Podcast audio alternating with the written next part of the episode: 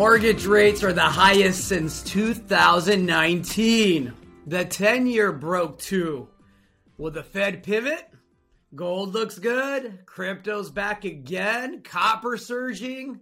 Everybody's mad at Joe Rogan. Spoiler alert, I don't care what you think about Joe Rogan. I am Gerardo Del Real, along with my co host, Mr. Nick Hodge, and this is episode 156 of Bizarro World. Welcome to therapy, Nick. How are you, sir? I'm doing great, Gerardo. The days are getting longer. It's getting a bit uh, warmer, and uh, my tech shorts are paying me wonderfully. How are you doing? I'm, I'm, I'm, doing great. It's beautiful outside. The sun is out. The days are getting longer. Um, interesting week, right? The market's down some 500 points today, 600 at its low today. The 10 years above 2%, as I mentioned up top. Um, we talked a bit off air. I feel like we're just reciting what we told people a month ago was going to happen. And more specifically, what you told people to position for, which was lighten up, get defensive, get some cash on the sidelines all of those things would have saved a lot of people a lot of money. Not bad for a free podcast. It's not bad for a free podcast. Um, and you could have even made more money for 99 bucks a year, which isn't a, a bad value either. Um, uh, what happened today? You got a seven and a half percent inflation number on the, the CPI, which is, is likely peaking, right? So, um, highest in 40 years. Yeah, sort of what I was mentioning last week is that you know things turn and so this number that just came out is adding up things that were in the past and so i think you're in a, a shift so um, the 10 year going above 2% is is very interesting right and um, i was writing about it like a dying star this week. That issue hasn't come out this week but um, shooting stars shoot before they die. And i'm not sh- I, I think that's what the the bond yields are doing. They're they're they're taking their last gasp upward because remember they've been going upward for the past year now um, it's not like they started going up when Jerome said, "I'm going to raise rates." Know, they started going up a year ago when the when the inflation was actually manifesting. when Jerome was saying there is no inflation. When it, so, was, when it was transitory. If you think he's got his finger on the pulse, is what I was saying this morning in a video. Then I've got a bridge to sell you, right? Because he's going to come and try to hike rates when the market's already fucking hiked them, Gerardo. I mean, the, the Fed hasn't done anything yet in the ten years at two. So uh, and the 10 years not going to keep going up if you keep getting down days in the stock market like this. And so that's what we mean when we say the market's going to tell Jerome who is in charge, because right. if you think he can sustain another 600 point down day and then another one and then another one, and you think their fucking mandate is to help you, I've got, I got something else to tell you. So what I'm saying is, um, I think bonds are still going to go up and I think it's still time to be cautious. And we haven't even got into GDP numbers yet, just earnings. um, my thoughts on that. It's going to be two hikes maximum. And I, I, I'd actually even be surprised if they got to the second one. I think the market and the bond market's teaching Jerome exactly who's in charge. And I think if we've learned anything about Mr. Powell in the last several years, it's that he'll do an about face with zero shame mm. with zero shame the minute, the minute that the market demands it from him, right? And so again, it's just kind of like uh, war games, right? You kind of game theory at it. You can look at what happened in the past, and in the famous world words of Rick Rule, if past is prologue, then you can kind of see what the policy is going to be. And you know, the pivot will be fun, but I'm telling you, people, it, it will happen soon. And if he gets two rate hikes off. That's going to be it, in my opinion. We'll see. I'm positioned for that. I don't think it's a coincidence that copper surging again. Uh, you know, I was listening to Keith McCullough earlier this week, and it was funny. It was the day before it surged, and he was saying, "Well, you can't drive copper and you can't eat copper." And I'm sitting there, and I'm like, Keith, I love your stuff, I love your research, but you're just wrong on this, Keith. You are driving copper, and you are right. Yeah. Like it's it's it's it's everywhere, and I think I think you know he he he he like we all get calls wrong. He just got that call wrong um, but look, I think uh, 460 copper uh, from 444, 445. That was a one to two day jump, and it was it was fast and it was furious, and it doesn't seem like it's going back the other way anytime soon. I'd love your thoughts on that copper jump. I want to say that I don't know because I don't, and it's been going back and forth, right? Mm-hmm. Like, um, copper's going up today. Oh shit, copper's going down today. Copper's going up today. Oh shit, copper's yep. going down today. So I want to say it's in flux. I also want to say that um, China's desperate for it, which is one of the reasons yep. it's been going back up. We were reading about, at least I saw a couple LME headlines again this week about stockpiles and things. So there's those underlying fundamental drivers, which obviously we're on the same page on the electrification right. of everything. In the short term or the interim, right? If things melt down, then you know nothing is spared, right? I mean, commodities can, can go down. Copper.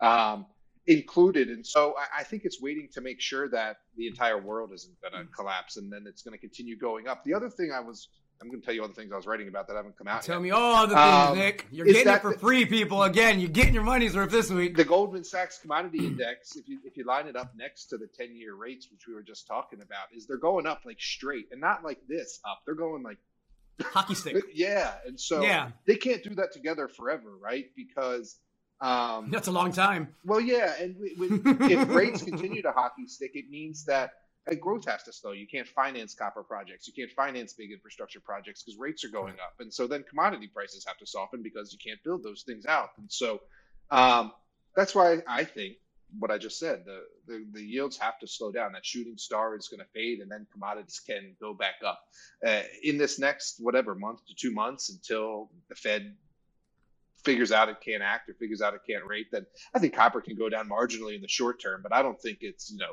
bear market for for commodities. I think it's just getting this short term uh, whatever deflation out of the system. Agreed. And and look, I think you know I hate agreeing with Goldman Sachs, but their analyst, uh, I believe it was Jim Curry. I could be off on the name, but he said you know his forecast basically is we're out of everything. You know, he said whether it's aluminum or copper or lithium or uranium, we're out of everything right now, and so there's a timeline to take and build projects and get these materials that we're desperate for into production. It doesn't just happen with the flick of a switch, right? Um, he was behind the curve. He was saying it's a molecule issue, and um, uh, that's an interesting way to think about it, right? Because mm-hmm. we don't have copper molecules. You go back to chemistry class or whatever, right? The yep. periodic table, and you know now we're using the the petrochemicals and things like that because the uh, the engine is in the car, um, but soon the engine is going to be uh, not in the car. And it, like you said, you do drive copper and, and things like yeah. that. And so um, the demand picture is there for, for sure. I like it. Uh, Got to talk cryptos. I'm looking forward to getting Mr. Chris Curl back in here. He was spot on on his crypto call when we had him on a few weeks ago. Um, we finally launched that part of his service where he's putting capital to work. It's been a great first week. So go, Mr. Curl. Um, thoughts on the crypto space? Hey, we haven't lost any uh, money yet. Um, I, will do a little rapping for you. Uh, we saw the the couple the couple that got arrested. Hodl, you got a yodel. Go to Istanbul or Constantinople. Um, Shout out to Heather Morgan. what up, Heather? we, I mean, we'll have to talk about the, that couple in a second, but thoughts on the crypto space? Um, it's largest financial seizure ever. it's similar to copper, um, actually, would be the answer in, yeah. in that. Um, gosh, it's hedged that inflation for the past year, but uh, has been soft recently. Um, I would have gotten it wrong this week. I thought crypto was going to head lower and actually started to um, head higher. So you know, we do got to get Chris back on because it, uh, to me, I thought that Bitcoin could go back to 39,000, but it, it, it, doesn't seem to want to get all the way um, down there. And so, um, no, I think that, um, well, you know, I, I, don't know actually what I think in the in the short term. In the long term, I'm bullish on, on crypto, right? I, have told you that a hundred times. I hold yep. my Bitcoin. I think the new financial system is going to be partially built on top of it. In in the interim, I think again, it's like copper until you get firm direction from uh, the Fed and exactly what's going to happen uh, with rates. I think you could still see some some downside, frankly, in, in the cryptos. Um, and you might be surprised to know that it, cor- it correlates more closely with the VIX than other assets. And so if we don't get this volatility out here, it's it's it's kind of a crapshoot. Agreed. Did you see that company that accidentally tweeted its financial results early and dropped twenty one percent? No. but earlier today, uh, a company called Affirm. Um, somebody's going to lose their job. Or already did. Accident- or already did. Uh, yeah, somebody accidentally tweeted the release of the financial results. Um, it's one of these buy now, pay later companies. So they they offer like short term and low interest loans, kind of like a modern day better version of uh, of payday loan place. They right? doing so and great so, with the rising rates. No, not so much. Not so much. Uh, again, right? They could have listened to you a, a, month ago when you were writing about this, and then, frankly, over a month ago, and, and positioned properly and made some money. But um, what are you looking at in the market? What, where you put still putting that capital to work? I asked you last week. I know you have a pretty robust cash position. You eat your own cookie and you took your own advice. You've got some cash on the sidelines. Your timing was excellent because I suspect your money managers probably would have um, not done the best with that. So it would have been a fucking drawdown. Yeah. So go you. yeah, no, exactly. I was going to talk to you about uh, the housing market because I wanted to talk about it anyway. I'm just taking some notes. So you had asked me a couple of weeks ago about uh, if housing was going to do okay, and I was like, oh fuck yeah, housing's going to be great. Like, um, uh, I don't expect rates to go up. All these millennials are going to buy houses, and I had recommended a construction, like a, a housing ETF, right, which was right. the wrong move. And I wanted to parse that out a little bit and, and talk about well the housing market and rates.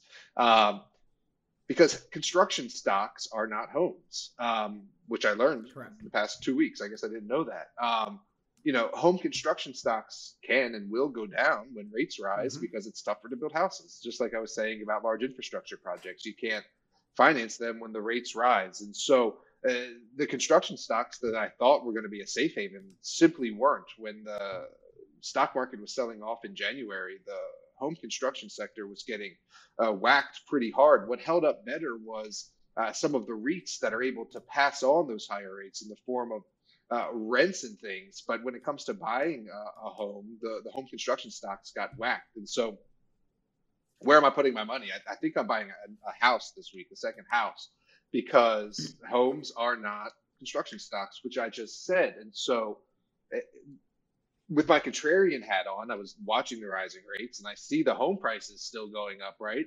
And I know that there's all these first-time home buyers out there they just just saved their 20%, which sucks. But I, you know, I don't make the market conditions, and then these market the, the rates tick up a couple of points, and I know that they can't put in the offers that they were putting in a couple of months ago, right? Yeah. Because their financing picture changes, especially on houses that might need a little bit of work, right? If you come in at the top end of the the ask, um, and it needs whatever, a new furnace, a the whole coat of paint, you know, and you just save that 20%. You don't have that extra five or 10 or 15 to, you know, come in there and clean house real quick to make it yep. livable or mm-hmm. nice. And so um, the market kind of softened up, you know, houses that were getting 10 offers, uh, some sight unseen.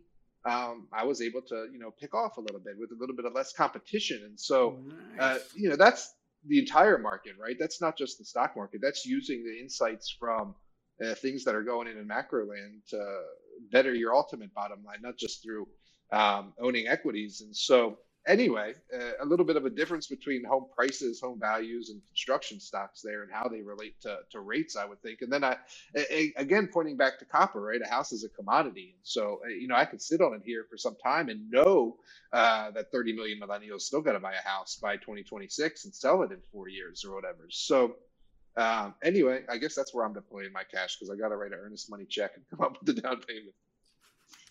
Well, congrats on the house. That's always exciting. It's always fun. Um, I love real estate. Right, it was the first time I made a couple of pennies was in the real estate space, and so you know to this day, it's it's, it's kind of my hedge against um, my volatile resource stock mm. positions, which you know have have gotten less volatile here um, in the past couple of years. You know, some luck and some hard work, but you know you could do like Miss Heather Morgan, who you were quoting earlier, and just uh, launder three point six billion dollars worth of crypto coins. That is a crazy case. Um, I think you're better versed on this than I am, Nick. Do you want to talk about that a bit? So I, you know, I haven't put all the details together, and, and I don't hmm. know all the names and, and how they got caught and, and all of that, but I can definitely give it context and um, a little bit of levity, I guess. Um, they they stole three and a half billion dollars worth of, of, Bitcoin, and they weren't masterminds, right? It was this uh, hmm. couple who ended up getting caught living in, in New York City, a millennial couple um, at that, and uh, the way they got caught was seemingly not the smartest, like storing their passwords in, in cloud-based services and things like that. That the authorities were able to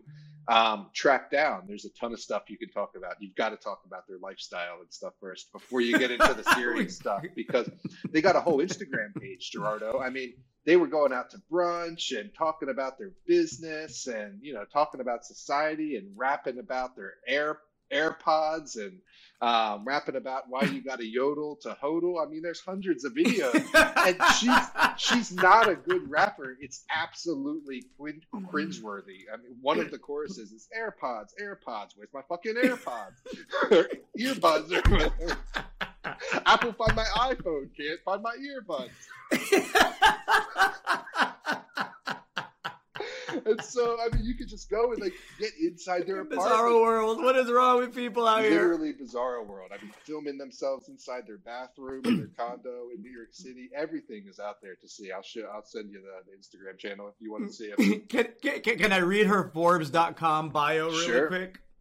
This actually describes herself when she's not reverse engineering black markets to think of better ways to combat fraud and cybercrime. She enjoys rapping and designing streetwear fashion because, of course, she does. so, yeah, um, interesting times for sure. The judge has ordered that they be held without bail. And if they are granted bail, the judge has ordered they they come nowhere near a computer or an internet connection or anything of the sort. So they're gonna get a, a social media um, cleansing well, here in the next. Uh, uh, and, and and likely a book deal and uh, a couple of other things, right? So let's see how much time they're going to get as well, because it's you know it's not just the fraud, it's it's the IRS, it's the tax evasion. There's a whole layer of charges that they're going to end up having to defend against, and you know if there's one group, you know, out of all the alphabet uh, agencies, the IRS is the one where you probably don't want to be in a situation where you're defending yourself in a court of law against those people. Mm. Um, so yeah, no, look, um, crazy times. Uh, I love it. Come on. yeah, on. So the other things you have to mention are um, they got caught, right? So um, one of the things you hear is that um, there's all this nefarious activity with crypto and it's untraceable and it's going to open up all this crime and things. And um, they got caught, Gerardo. And so um, it, it, shows, and we've talked about this before, it shows that you can um, conduct criminal investigations on the blockchain, track down uh, thefts on the blockchain, uh, etc. And so uh, that's one piece I wanted to say. The other thing is I continue to see people pointing at it like, oh, I guess criminals have to go back to dollars now. And it's like, well, yeah, like, what do you think? They stop using dollars to commit crime? I, I, I never understood that. Um, uh, argument. And then, um, yeah, I guess mostly I wanted to say that they were able to get tracked and caught. And so I think that's an important point, right? In that they weren't able to disappear into some black hole. Um, they weren't able to get away with it. There was uh, recourse of action in a, in a legal framework, right? Which I think gives validity to it. So call me crazy. Uh, let's pivot back to gold. Gold looks great. I said it a couple of weeks ago. I thought it looked healthy. I loved the fact that as the dollar was rising, gold was rising in lockstep. Here we are with the 10 year above two, and gold closed right around the 1830 level, was as high as 1843 earlier today, if I'm not mistaken. And looks like it's flirting with that breakout 1860 level. If it can get above that, then here comes 1900. And then it gets really fun really quick because we know how market players are fundamentally wired to to to like round numbers for whatever reason. It's the way it is, right? I think a lot of the speculators are waiting for two thousand dollar gold before they really commit capital. I see a lot of the smart money, or at least the the the, the deep pockets, positioning ahead of that move. You're starting to see more volume. You're starting to see even on down days a lot of the better juniors, mid tiers, and majors catching a bid. And so all of that screams healthy to me. And you mentioned last week, look, we have an $1,800 gold price. If that's all it ever does from here on out, there's going to be a lot of ways to make money in the sector. But I think the speculators are bored with gold and it's going to take 2000 to, to, to, to kind of get over that hump. 2000 might be in the cards in the next month or two. They wouldn't be bored if they were buying like NUGT, mm-hmm. for example. I was doing a little nugget this week. It's fun when you get the triple leverage. You like that triple leverage? For a day or two, sure. uh, gold thoughts, Mr. Hodge. Gold thoughts. I said a lot. no, lot it's there. going Um, higher. Um, I did. I bought triple you- leverage long gold earlier this week. I've already sold it. Um, like a I boss. think that I was telling you about Agnico and, and Kirkland. Uh, that deal is now closed. You should be getting your your your shares of Agnico if you were a Kirkland shareholder. And then um, Franco raised its dividend for the 15th uh, consecutive time in a row. And um, you know that's not the sexy 10 cents to a dollar, but that is the enroll in their drip program and buy your new shares for a three percent discount and do that for a couple of years type thing. Um, it- gold is Yeah. Can't go broke gold is very strong. Um, it- it- especially like I said last week, you said we were going to be repeating ourselves. If it stays above 1800, um, e- even better. And then if these rates break down, if that shooting star does decide to fail, then you've got that tailwind behind gold as well. So, um, no, bullish on gold. Um, yeah, we'll likely recommend GLD this week. like it. War drums continue to, you know, roll out. Um, that's looking more and more likely. Um, I don't want to use probable, but it's looking more likely. Um, of course, I'm talking about Russia and, and then the situation there.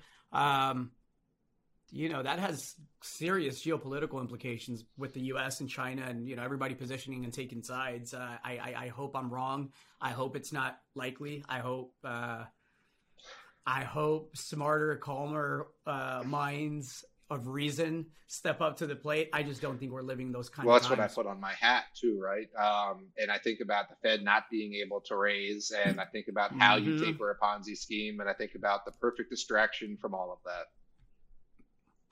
Always war, right? And, and the perfect cover, frankly. You have midterm elections coming up here in the U.S. the Republicans doing everything they can to make sure that voting is as tough for those that aren't, you know, well off, right? If, if, if you don't have a vehicle, if you work a nine to five, if you don't have a lot of transportation, they're trying to make it hard as all hell for you to get out there and get that vote. So food for thought there on that side of it. And then on the left, you know, you have Mr. Biden who, who, who, again, you know, hasn't had the best first year of his admin- of an administration um, during the past 12 months and seemingly, seemingly um, continues to miss on real big, legitimate issues like immigration. Can't get anything through the courts. Didn't get the infrastructure bill that he wanted. Um, it's a hot mess right now, Nick. it's a hot mess out there. Yeah, that's why I say uh, cash, gold, defensive. Uh, yeah, stocks can go down a lot. We'll see what the uh, Fed does, but they're going to have to backpedal, I think, before it gets that ugly, or else. Dum, dum, dum, dum. Yeah. Yep. Let's talk uh let's let's talk deal flows. Um what are you looking forward to the next week or so? You've been asking me this. What am I looking forward to Every to? week. Uh, finally, uh, I will get some listings of private companies that are either spinouts or uh, that have been private that are going to list. Um, that's a, a good thing. Um, Labrador Uranium. that's it. That went through. That'll be looks like the end of the month, right? We have, I believe, Load Metals, um, uh, gold and copper vehicle. I think that should be four four weeks away. Both of you, both of us wrote Oh, checks, I believe, in you those name it deals. names. Yeah, I was. I spent some time. I Yeah, spent some, I spent some time in SEDAR yesterday, Gerardo. I saw filings for Greenlight. I saw filings for Lannister Mining, which is uh, in western Montana up here by me. And so the, the filings are, are going on in the background. I can only assume things are taking longer, like everything takes longer these days. But um, yes, for all of those companies, I've seen various documents filed on SEDAR, so they are coming for sure. Good, good. I am still looking forward to because we didn't get them again this week. Uh, Aldebaran Uh. Resources drill results. I'm, I'm expecting those. We did get more results from Patriot Battery Metals. Very good results. We also got a news release outlining an aggressive 20,000 meter drilling program, um, a winter and a summer program. So I think that's going to be, you know, a year, an entire year of just consistent busy news flow. Assays are still pending on the copper and gold and one lithium hole, but that's starting to look like a real legitimate discovery. Closed at 60 Market cents today. We financed it. Market likes it, and it's still tiny, right? Even at 60 cents, you're talking a market cap of about $36 million right now with you know 13 million of that backed by cash so enterprise value you're looking at roughly 23 million dollars for something that i believe has the potential and it's early stage mind you but if these pegmatite bodies end up playing out the way that it looks like they're going to play out, and we'll know within the next six months. You know, there could be 100 to 150 million tons at one percent easily, mm-hmm. easily. Um, that's in this lithium market is it, it, it, screams it screams 100 150 million dollar market cap again we're at about a 36 million dollar market cap and about 23 million in enterprise value so that remains one of my favorite plays and one of my largest holdings um, what else what else is out there i i, I I'm hearing rumblings behind the scenes, and you know, Abacus Mining alluded to it in a recent press release. But it seems like the Ajax project in BC, the permit challenge, I should mention, Ajax project is getting some traction again. I'm excited to see what the next shoe dropping from its partner KGHM and uh, and and Abacus is any kind of forward momentum, as in drilling or favorable negotiations with First Nations, which was, you know, the fatal flaw the last go around in 2017 when its permit was denied. Any positive developments on either of those fronts make that company another great, great speculation if you're looking for a lottery ticket and a great, great optionality play on copper, higher copper and gold prices, right? 2.6 million ounces of gold, over a billion pounds of copper. Um, and Abacus owns 20% and is carried all the way through to production. So that's, you know, that's, that's a sleeper pick there for a freeway. I mean, that's, everybody's that's, getting their money. That's a big, big project. And it sounds like, yeah, they're trying to, to re-engage. Uh, we'll see what the, the Polish company does, but, um, it's carried for sure. It's a big, big project to be carried on. It is. It is. Um, I mentioned up front. I don't care what people think about Joe Rogan. Uh, it's just. I, I will say this: we, especially in America, have done just an amazing job of politicizing. Everything. NPR had a story this week about the the color of the thumbs up emoji you choose and what it says about you. How about the size? okay, I don't use emojis. Can you adjust the size of your thumbs sure. emoji? you one of those big number one figures like basketball? It's getting crazy out there, everybody. So yeah, I don't care what you all think about Joe Rogan. If you like him, great. If you don't like him, that's great too. You don't have to listen to him. Like Dave Chappelle says in his latest comedy special, you clicked on my face when you saw me Mr. on your Chappelle. screen, and you came to my show. He was. Well, let's talk on, about that. He was in Joe. the news. Um, all right, let's talk about Joe. Joe. No, I just I I, I, you know, I since, I'm just amazed at how people have been able to politicize yeah, since, this. But it's since crazy. that whole thing, the Neil Diamond the Joe Rogan thing that we talked about in the past couple of weeks. Yeah. Isn't it interesting that the science has changed in the past two weeks since that started? Mm. I mean, literally the science mm. has hmm. changed. I mean, that's what the government is saying. Fauci says we're, we're past the, the, the full blown pandemic part of this now. The Democratic governor of New Jersey says we don't got to wear masks anymore. Democratic governor of New York says we don't got to wear masks anymore. Gavin Newsom says we don't got to wear masks anymore. This is since Joe Rogan was spouting the misinformation. And so it's just awful curious and uh, coincidental to me that we can all take off our masks and we're past the full blown pandemic portion of this. Um, right after there's a big blow up of somebody saying nearly as much and being accused of uh, misinformation. Here in Washington, we still have to wear our masks. I mean, uh, well, well, mandated. Yeah, you're supposed to wear your mask. I'm wondering when it's going to change. but anyway, it's very curious that um, the science has changed in the past two weeks.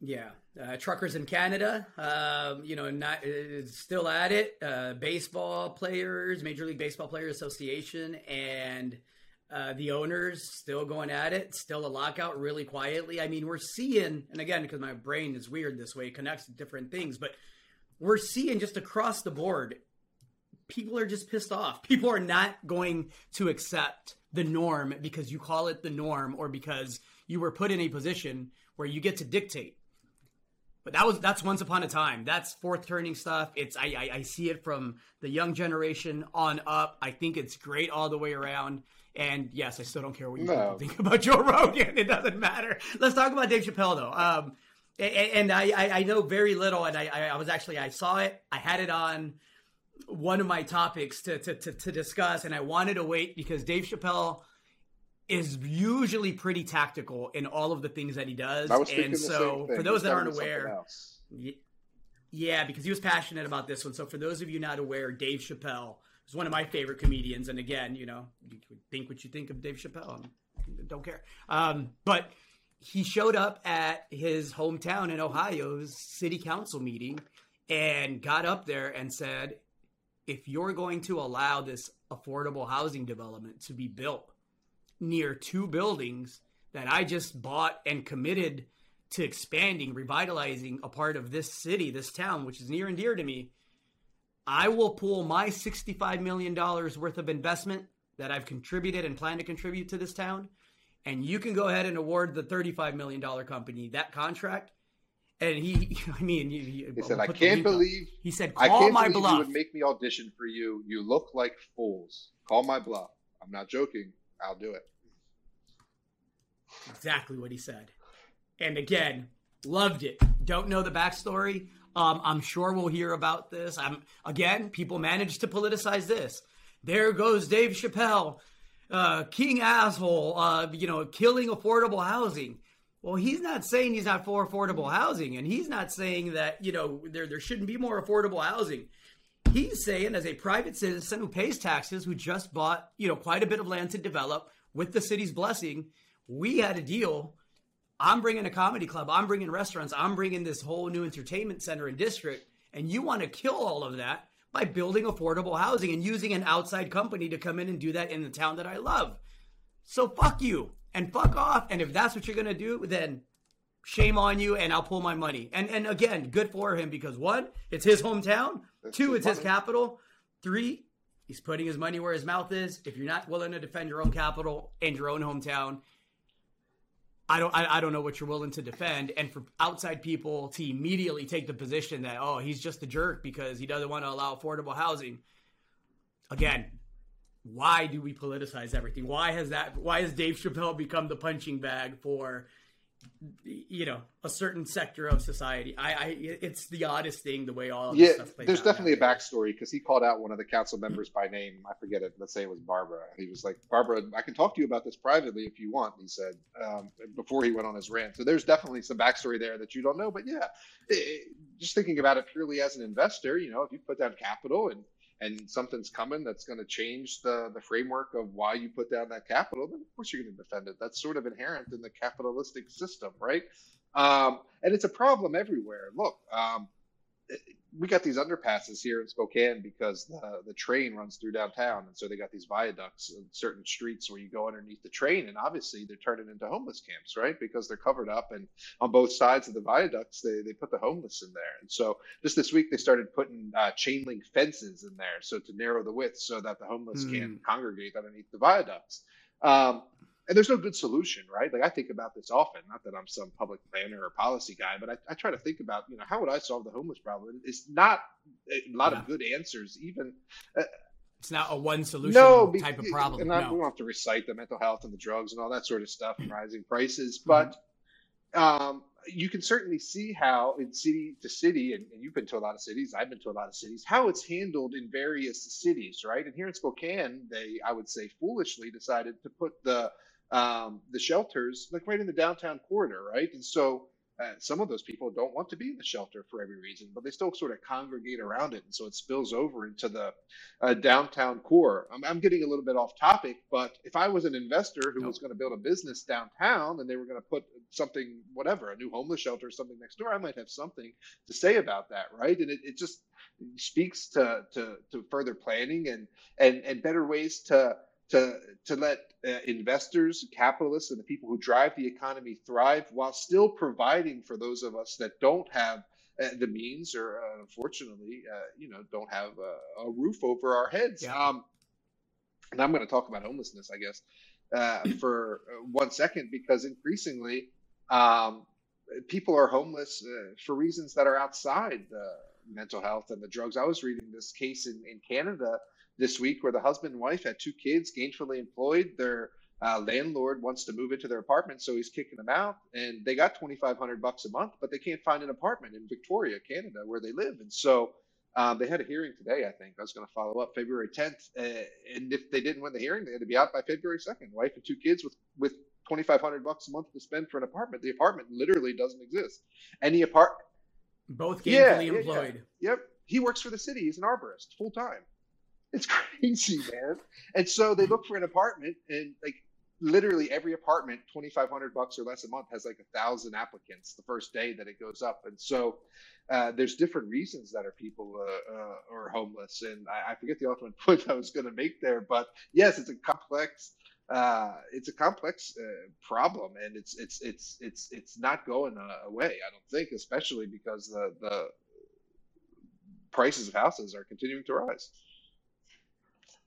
Which takes us back to all my rants about central bankers and Fed policy and, and, and what that mandate is and you know how the Fed is here for the stock market and the rich and yeah, lucky enough to be able to profit from that, but societally, what are we yeah. doing? What are we doing when a family with kids that's both gainfully employed can't afford an apartment? Forget a house. They're not talking about buying. No, my understanding of what you said, right, Nick? That's it. Twenty five hundred bucks is what they got for an apartment, and they can't. They just can't find one. They could move, but you know, I mean. yeah, yeah.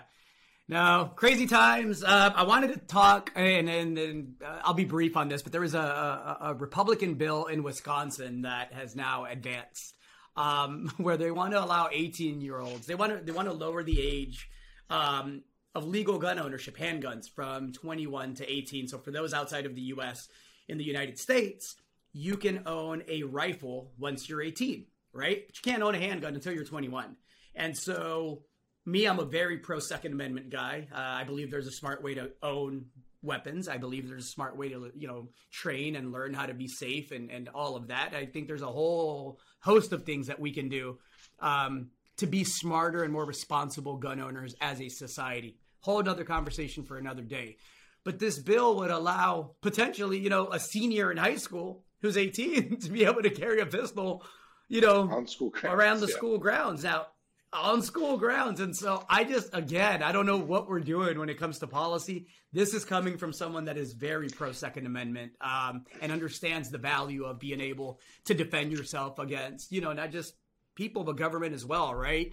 But it just seems um, it seems like if we don't put the safety mechanisms, pun intended, um, and tie those safety mechanisms to gun ownership, we're just going to continue with this crazy ass gun society that we have, where it's just the norm, right? You got to have some common sense in there somewhere. And so, you know, I mean, gun owner, Second Amendment guy, we don't need kids going to school with uh, guns. That's not part of the deal. Even um, I was reading an article about this, and uh, one of the Democratic uh, state senators or state congress people as a woman, you know, she's got her concealed concealed carry permit. She's packing heat everywhere, and she, you know, she's pro Second Amendment too. And she was saying, like, I pack heat in the grocery store, but we don't need kids to be carrying guns around on the uh, school grounds. And, and and that's obviously the the the right answer, right? I mean, there's a common sense approach here, and you were just mentioning about how we politicize everything, right? Well, this is clearly that. This is taking something uh, all the way to the extreme, right? To to make a point about gun ownership when it just goes into the it goes all the way to such an extreme that it's like a caricature of itself, right? Like even as a, a gun owner, like what? it doesn't make sense. Yeah, yeah, just watch out for the gazpacho police oh, out there, Nick. police? Are they monitoring the temperature of the soup? Was hilarious. No. Did you see that one? No. Oh, you didn't see that one? Okay, so you know who uh, Marjorie Taylor Greene is, right? Famous on the right for being a gun toting, non mask wearing, red blooded American patriot, right? That whole thing. So she tweeted, um, she was ranting in, in, in, in true Greene form, right? On, on, on Twitter. And she uh, she mixed up the soup with the Gestapo and said and said um, something along the lines of um, Nancy Pelosi's gazpacho police is coming after you. so the memes around this were absolutely great. It was hopefully fantastic, somebody did and... something with the soup Nazi. oh, they're, they're, they're, they're out there. They're you you, you just go down the rabbit hole for five minutes. You'll get you'll get a good that's laugh. Funny. You'll get a good laugh. Uh, I, I, think that's all I got, Nick. Anything anything on your end of it um, that you want to get off no, your chest? I think I want a fresh, cool soup. That's all we got, folks. I am Gerardo Del Real along with my co-host, Mr. Nick Hodge. This was therapy session, otherwise known as Bizarro World number 156. Say goodbye AirPods, to the people, AirPods. Nick. Where are my fucking AirPods? Apple find my iPhone. Can't find my AirPods. Uh, Interesting times, world.